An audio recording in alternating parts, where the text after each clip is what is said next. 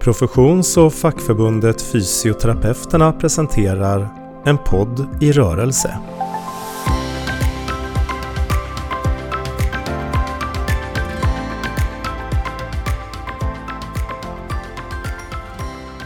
Välkomna till ett nytt avsnitt av En podd i rörelse. Idag ska jag prata med årets vinnare av Fysioterapeuternas kvalitetspris. Och jag har med mig tre stycken från Karlskrona. Välkomna Sara, Emelie och Hanna. Tack så mycket. Och grattis till vinsten får jag ju säga igen.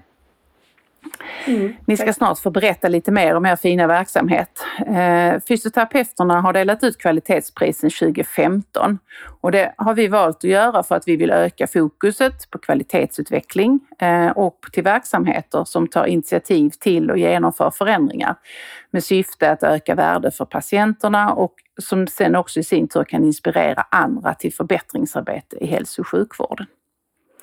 Och i år så gick det här priset till hemsjukvården i Karlskrona. Som, och då kommer jag läsa lite kort från motiveringen, som med den äldre personen i centrum har arbetat strukturerat och innovativt tillsammans med flera olika professioner och yrkesgrupper. Arbetssättet har utvärderats och visat sig minska risken för fall och höja livskvalitet. Och det har också varit ett metodiskt och tydligt arbete som har lett till kvalitetsutveckling inom verksamheten, men där det också finns goda möjligheter att det här ska kunna spridas till andra verksamheter. Och innan vi börjar prata om vad ni har gjort, för det ska ni få berätta, så kanske ni vill presentera er själv lite kort. Vill du börja Sara? Ja, jag heter Sara Eliasson, är fysioterapeut och har jobbat ett par år här i Karlskrona kommun. Mm.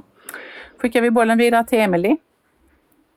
Ja, Emelie Kemenius heter jag, är sjukgymnast och har jobbat här i Karlskrona kommun i tio år ja. någonting. Och Hanna? Ja, Hanna Hermansson heter jag, också sjukgymnast. Har jobbat i Karlskrona nästan lika länge som Emelie, nio år väl i alla fall. Ja, så det är erfarna kollegor som jag pratar med. Mm. Nu är det ju snart en månad sedan vi delade ut kvalitetspriset till er och det kanske har hunnit landa lite. Hur, hur känns det idag och vilka reaktioner har ni fått på jobbet? Ja, när vi fick priset var det väldigt overkligt. Eh, man kände att, tänk att vi har fått ett så prestigefyllt pris. Eh, men nu har det gått några veckor och det har sjunkit in lite men vi är fortfarande väldigt eh, glada och stolta. Mm. Ja, det var ju en överraskning. Det var ju Sara som hade skickat in så det var ingen annan som visste att det var ens en nominering. Ehm, men det är jättespännande och kul och vi är glada av kollegorna och många reaktioner också från chefer i organisationen som har gratulerat och hört av sig så. Mm, mm. Så det är kul. Vad trevligt. Har ni hunnit fira någonting måste jag fråga, för det ska man ju göra när man vinner saker och det går bra för en. Ja, vi firade med tårta samma dag, eh, ordnade chefen här på eftermiddagen. Eh, eh, men sen har vi inte hunnit fira eh, tillsammans i gruppen. Men det tänker vi nu när restriktionerna har släppt lite. Att det blir lite ja. av det då. Ja, vad trevligt. Men nu är vi såklart nyfikna. Berätta lite grann om er verksamhet och vad är det för någonting som ni har gjort? Eh, vår verksamhet där vi jobbar till vardags eh, i som fysioterapeuter i Karlskrona kommun. Eh, och vi jobbar med de patienterna som inte kan ta sig då till vårdcentralen utan det är i hemmet och på särskilda boenden. Eh, och det är väldigt brett. Eh, det är patienter med problem från rörelsestödjeorganen och neurologiska sjukdomar. Det är smärtor, mycket gång och förflyttningssvårigheter. Eh, balanssvårigheter. Hur stor kommun har ni? Hur stort upptagningsområde? 60 000 ungefär va? Mm. Lite drygt. Mm. Mm. Och då har ni en del särskilda boenden och så som ni arbetar för också eller? Ja, ja precis. Och då jobbar vi ju dels så jobbar ju vi som fysioterapeuter alltså direkt med patient men vi har ju också mycket handledning och instruktioner och delegeringar till både, ja, både till patienterna då naturligtvis och till personal runt omkring eller anhöriga mm. och så eh, också. Och så förskriver vi ju lite träningshjälpmedel och förflyttningshjälpmedel mm. och sådär. Eh, och så pratar vi mycket om den förebyggande verksamheten men den får ju tyvärr ofta stå tillbaka för lite akuta så insatser som vi måste göra. Ehm, så det här är ju jättekul att detta uppmärksammas då med det förebyggande vi har mm, lyckats med. Mm. Och det som vi då har fått priset för är för att vi har startat balansträning för äldre i Karlskrona mm. kommun. Du får gärna berätta lite mer om det. Ja, eh, eh, Eh, det, hur det startade lite var att vi, vi hade ett möte tillsammans, eller jag och personal på en träffpunkt. Och där pratade vi om att det var mycket fall och att de ville starta en gruppträning. Eh, och då föreslog jag ett koncept som jag eh, har hållit på med innan kring träning vid, alltså balansträning. Eh, och det ser ut så att eh, man väljer ut patienter som har en risk för att falla eller är rädd för att falla då och har gånghjälpmedel som rullator. Och då träffar jag dem före de går in i träning och tar en anamnes och vi testar dem. Och så får varje deltagare ett hemträningsprogram som de ska göra hemma fyra till fem gånger i veckan.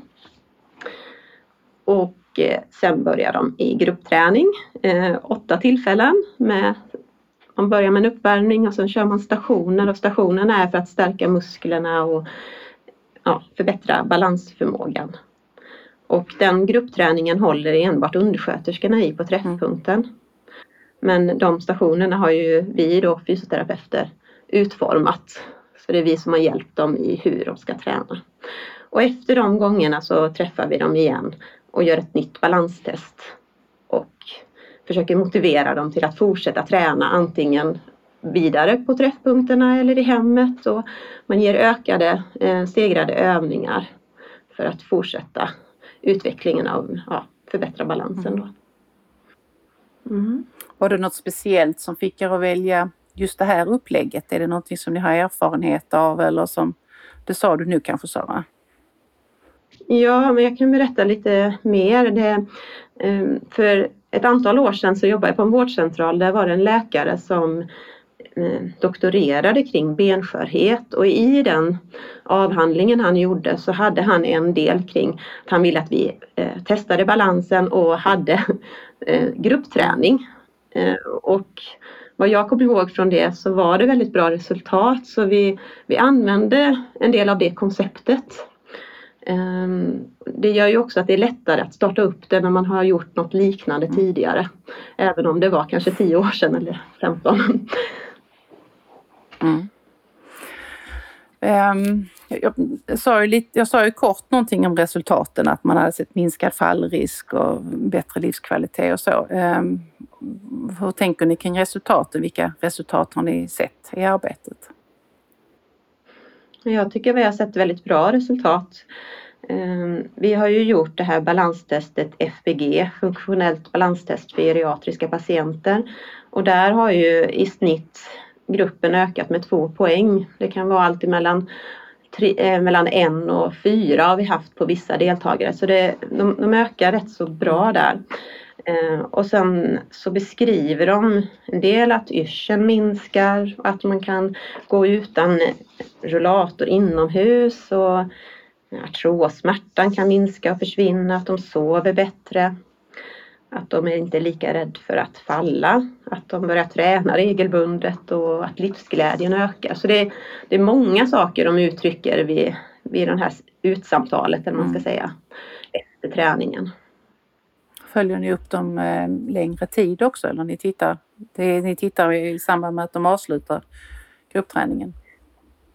Nej, vi har, eh, vi har haft eh, bara utsamtal ja. efter. Däremot så har jag sett att en del kommer tillbaka efter kanske ett år.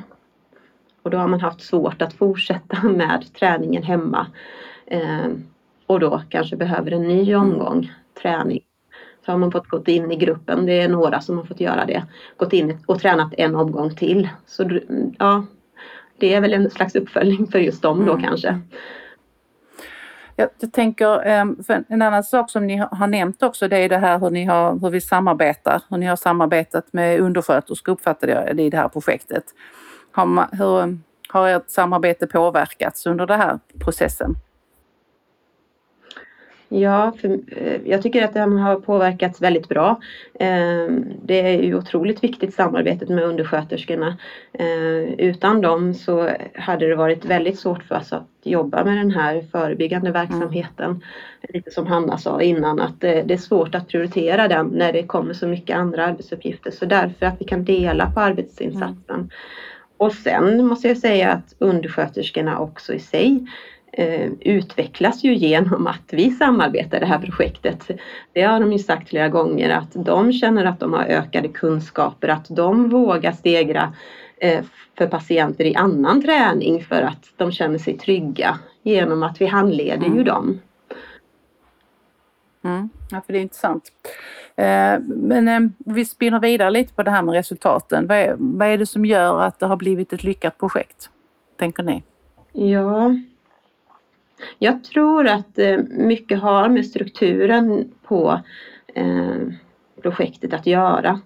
Att de får träffa en fysioterapeut, eh, att vi gör testet före och sen när man sen gör ut testen så ser de oj vilka stora förändringar vi har. Mm. Det är svårt, det vet vi kanske alla, svårt att komma ihåg hur det var för två månader sedan. Ehm, när man, hur, hur, man var då. Och när vi då pratar om det, titta vad mycket bättre det här test, balanstestet har blivit. Och eh, kommer du ihåg att du hade ju problem med de här sakerna och nu beskriver du att du inte har det på samma sätt. Så blir de så otroligt glada. Så jag skulle säga att det, det är jätteviktigt och sen att motivera till vidare rörelse. Men det, det, det faller sig så naturligt när man väl har har gjort allt det andra så, så är de så inne på det här positiva spåret så de vill ju bara fortsätta träna. Mm, mm. Ja, det är härligt att höra. Det blir verkligen en positiv spiral att man liksom vill fortsätta utvecklas. Uh, och jag tänker det är ju en av möjligheterna med det här arbetssättet. Finns det, finns det andra möjligheter som ni ser uh, just med det här sättet att arbeta på? Jag vet inte, vad tänker du på då? Nej, men jag tänker man brukar prata om hinder och möjligheter. Man pratar om hinder, det är sånt som gör att det har blivit svårare för oss att komma igång med det här och möjligheter är sånt som stimulerar och som gör att det liksom har underlättat. Det kan ju vara att man har en förstående chef till exempel. Som ja, ett exempel. Det vi pratade om innan yeah. vi träffades förra gången. Yeah. Att eh, vår chef ser ju väldigt positivt på det. Det gör hon ju. Ehm, och sen så står det ju också i verksamhetens mål att vi vill jobba, att vi ska jobba fallförebyggande. Mm. Så det är ju, det är ju någonting som, som vi ska ha men eh, ja, jag tänker lite på det här med eh, vi har sett en del svårigheter, alltså, eller hinder i det här lite att hitta rätt patienter. Mm. det var lite första gruppen som jag hade eller var med och startade upp där. De var lite för bra. Så man måste våga gå ner liksom något steg och känna att men, här är balansen verkligen en, en svårighet för de här. Även om man kanske går med rullator ute och klarar sig bra utan inomhus så kanske man är lite för bra för att kunna se nyttan av det i det här.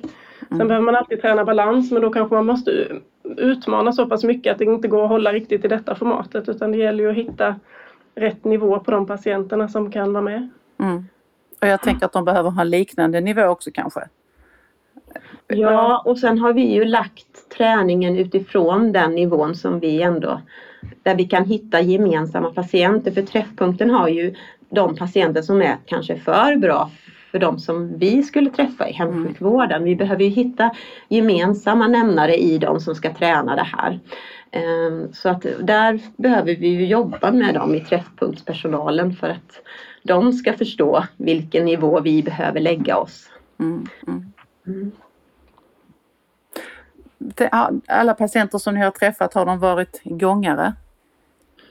Eh, ja, mm. Mm, mm. det är de. Det, de går med rullator.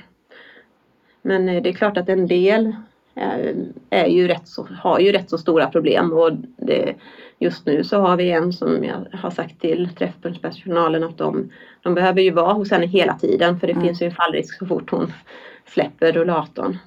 Uh, men om det, det, precis som det inte är så lätt för den som är med i gruppen att tänka bakåt.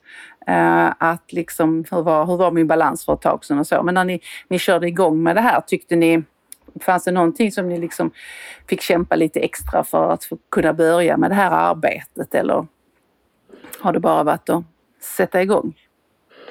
Eh, alltså, jag tror att egentligen starten har gått väldigt bra utan det, det som har varit lite problem är ju egentligen när de här restriktionerna kring covid kom och att då fick vi stänga ner så det var ju precis egentligen när vi skulle starta på alla de andra träffpunkterna så kom de här begränsningarna och så stängde alla träffpunkter. Mm. Ehm, och nu jobbar vi väl med att få igång de här grupperna igen på så att det ska sprida sig i kommunen för just nu så har vi då ja, det är tre träffpunkter som är igång och mm. vi behöver öka en till sen. Men, och det är väl det som egentligen är ja, det svåra.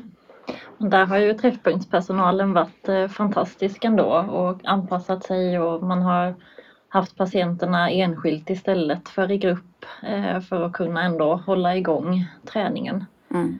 Ehm, så vissa patienter har ju missat den här gruppkänslan som ändå är väldigt positiv att ha.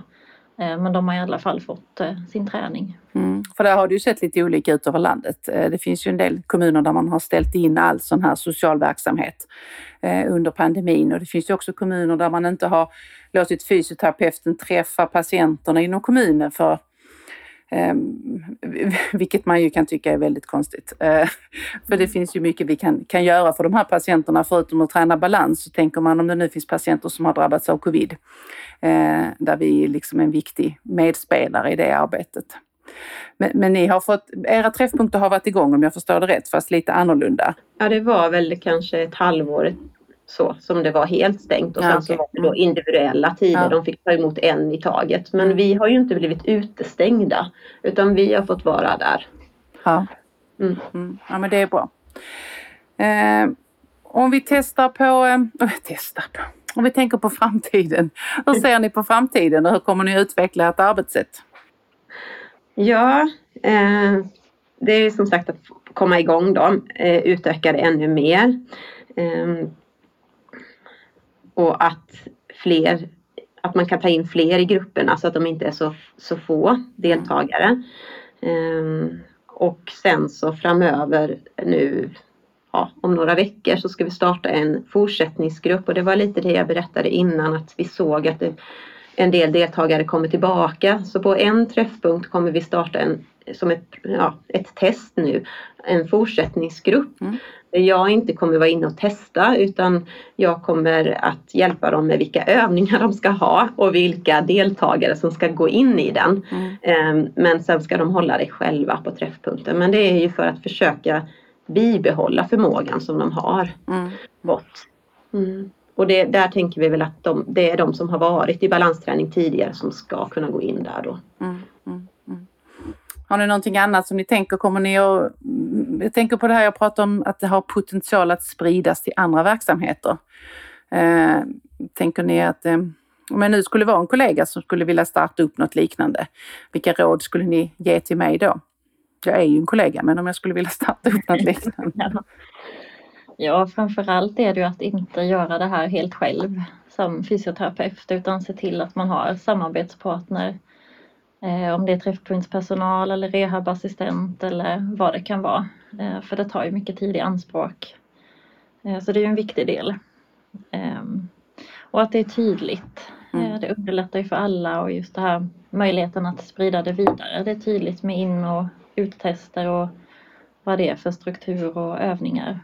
Ehm, för det är ju, patientunderlaget finns ju, det handlar ju bara om att hitta dem och att hitta rätt nivå. Eh, för man märker skillnad när man jobbar preventivt. Mm. Eh, för både individen och i stort med fall och annat. Mm, mm, mm. En annan sak som jag tycker är intressant är lite det här med, med samverkan. Ni tar ju upp lite grann hur ni har samverkat med undersköterskor och eh, om ni bara liksom vill fundera lite grann kring det, hur ni eh, hur ser ni på samverkan i ert arbete? Och det kan ju vara med andra yrkesgrupper men också med, med kollegor inom primärvården eller på sjukhuset till exempel. Är det någonting ni tycker är viktigt?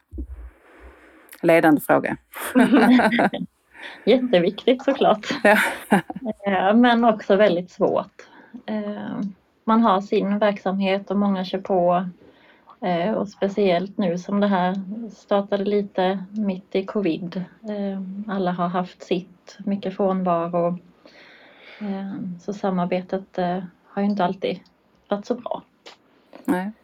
Men, men för oss är det ju också det är en förutsättning för att kunna jobba. Vi, vi är ju inte så många som vi behöver vara för att vi ska kunna göra allting själva. Mm. Så det krävs ju också att vi samverkar med andra på olika nivåer för att vårt jobb ska kunna överhuvudtaget drivas. Mm, mm. Så, så är det ju. Så det är en extremt viktig kugge i vårt, i vårt sätt att jobba. Mm.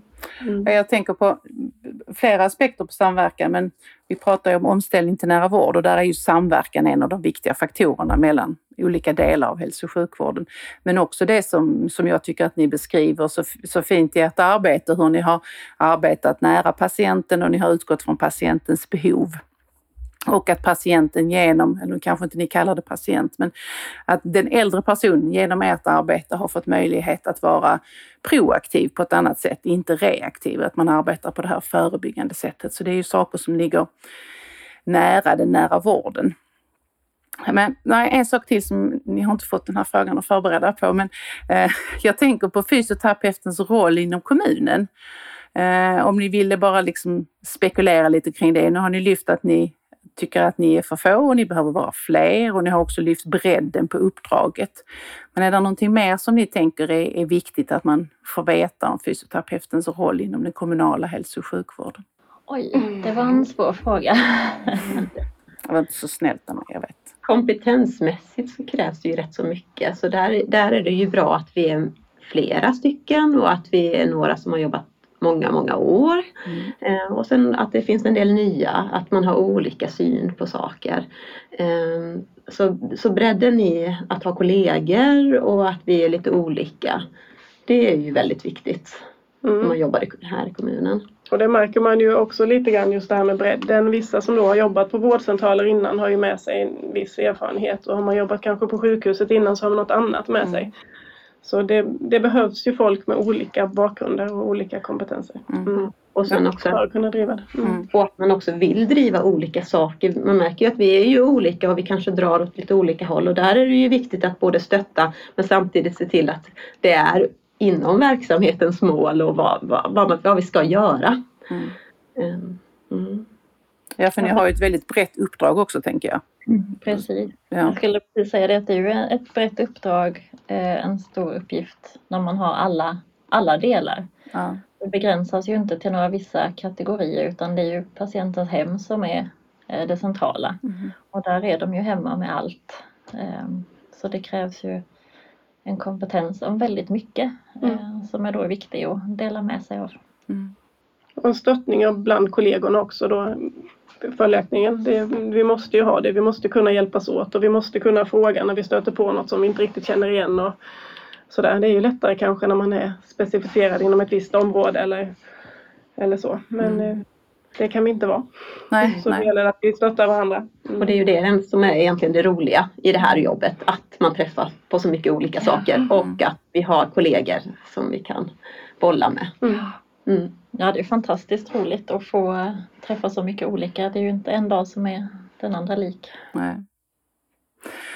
Man, man, pratar ju också om det här att vi får en ökande andel äldre i vårt samhälle och man pratar generellt så här om att personer skrivs ut snabbare från sjukhus och att man kanske är sjukare i den kommunala hälso och sjukvården idag än vad man har varit tidigare.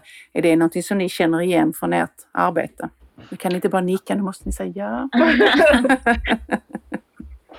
jo men det märker vi väl, det går ju fort. Alltså det går ju väldigt snabbt när de är på sjukhuset och ska ut. Vi, vi har ju de här överrapporteringssystemen och så från sjukhuset och ut till oss. Och det går väldigt snabbt och det är snabba ryck för oss när vi inte får tyvärr all information man behöver och sådär heller utan då blir det ju inte helt lysande alla gånger. Eh, så från vår sida sett så går det ju väldigt fort. Mm, mm. Mm.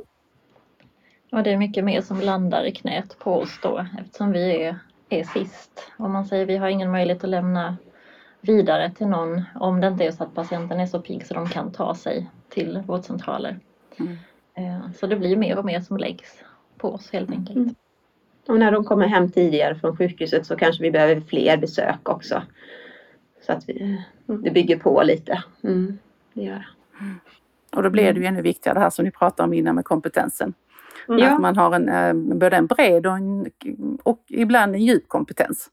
för att kunna mm, ge det bästa omhändertagandet och den bästa rehabiliteringen för de här patienterna eller brukarna som ni träffar. Ja, eh, vi brukar ha en sån här avslutande fråga också i, i podden. Vi brukar ställa frågan om du var statsminister för en dag. Vilka beslut skulle du fatta då för att bidra till att fler äldre ska få tillgång till hälsofrämjande och förebyggande insatser? Lång fråga idag. För att i större utsträckning kunna leva sina liv så som man önskar. Har ni pratat ihop er eller har ni varsitt svar? Nej, men vi har väl ganska hyfsad samsyn tror jag. Vi, alltså, besluten i sig är väl svåra men drömmen är ju att vi kan få vara fler, att vi kan nå ut till fler än vad vi klarar av idag och då landar vi igen i det här att eh, vi är för få. Mm. Vi måste kunna få, få växa liksom i vår organisation och dels på grund av att det blir fler äldre men också med det här med nära vård, att mer vård ska ske i hemmet. Så vi, vi måste få bli en större organisation idag så vi kan, så vi kan räcka till för alla på något sätt. Mm. Mm. Ja, för vi vet ju vad vi kan bedriva för hälso och sjukvård, eh, både rehabiliterande och förebyggande. Men idag så, så är vi ju inte där. Eh, vi har inte möjligheten när vi inte är fler. Ehm, och där är ju också en tanke att man på något sätt eh, vill ju locka fler att utbilda sig. Ehm, kanske bättre lön och andra förmåner i yrket som gör att man redan där kan locka, eh, locka folk till utbildningarna eh, och därefter kanske profilera sig bättre i kommunerna än vad det är idag eh, för att kunna locka till sig de nyexade sen. Mm.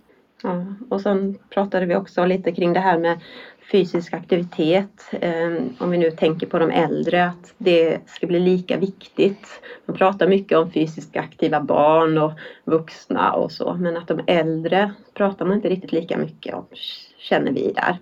Ehm, så att skapa fler ytor där de kan träna är ju ett sätt, mm. men också att liksom lyfta vikten av, att, av rörelse för äldre. Mm. Ja, det är nog vårt gemensamma svar där. Så när ni, när ni tre är statsminister ändå så kommer ni ha mycket att göra? Ja. För dels är det ju att fatta beslut om kommunerna att de ska öka eh, resurstilldelningen, att man ska vara fler som arbetar och också att man ska göra det mer, eh, man ska ha bättre förutsättningar för att arbeta inom kommunen. Och att vi ska utöka antalet platser på fysioterapiprogrammen tolkar jag det som. Mm. och att vi ska lägga fokus på äldre och äldres möjlighet till rörelse och fysisk aktivitet. Det var ju hur bra beslut som helst tycker jag. Det lät bättre när du sa det. det var ju bara en sammanfattning. um, är det någonting som jag har glömt att fråga? Någonting som ni känner att det här vill vi också berätta? Nej, vi har fått sagt det vi vill. Ja. Mm. Mm. Så bra.